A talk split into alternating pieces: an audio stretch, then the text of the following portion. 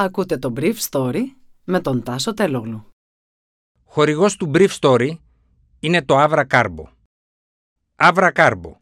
Ένας εναλλακτικός τρόπος ενυδάτωσης για κάθε στιγμή. Καλημέρα σας. Σήμερα είναι 5η 16 Ιουνίου 2022 και θα ήθελα να μοιραστώ μαζί σας αυτό το θέμα που μου έκανε εντύπωση. Τρεις Ευρωπαίοι ηγέτες ταξιδεύουν στο Κίεβο.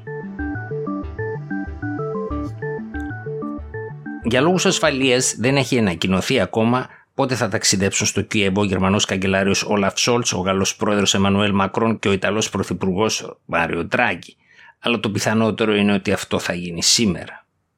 Μαζί τους πρόκειται να ταξιδέψει στην Ουκρανική πρωτεύουσα και ο Ρουμάνος πρόεδρος Κλάους Γιωχάνης.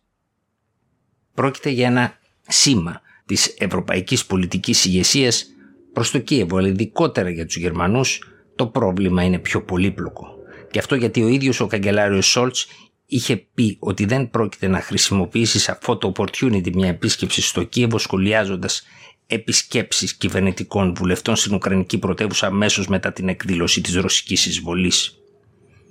Έτσι, αργά αλλά σταθερά, ο Σόλτς δημιούργησε τη φήμη ενός ανθρώπου που διστάζει να πάρει θέση στην Ουκρανική τραγωδία. Ένας από τους λόγους ήταν ότι αρχικά η γερμανική κυβέρνηση δεν είχε αποφασίσει ακόμα τι είδους στρατιωτική βοήθεια θα δώσει στο Κίεβο. Αυτή τη φορά οι σύμβουλοι του καγκελαρίου θεωρούν ότι θα υπάρξουν συγκεκριμένες εξαγγελίες για την παράδοση βαρέων όπλων στο Κίεβο οι οποίες μάλιστα θα υλοποιηθούν τις επόμενες 15 μέρες.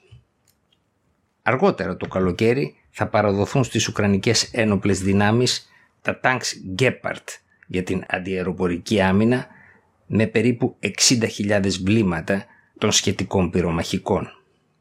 Άλλου είδους πυρομαχικά θα δοθούν επίσης τις επόμενες τρεις εβδομάδες.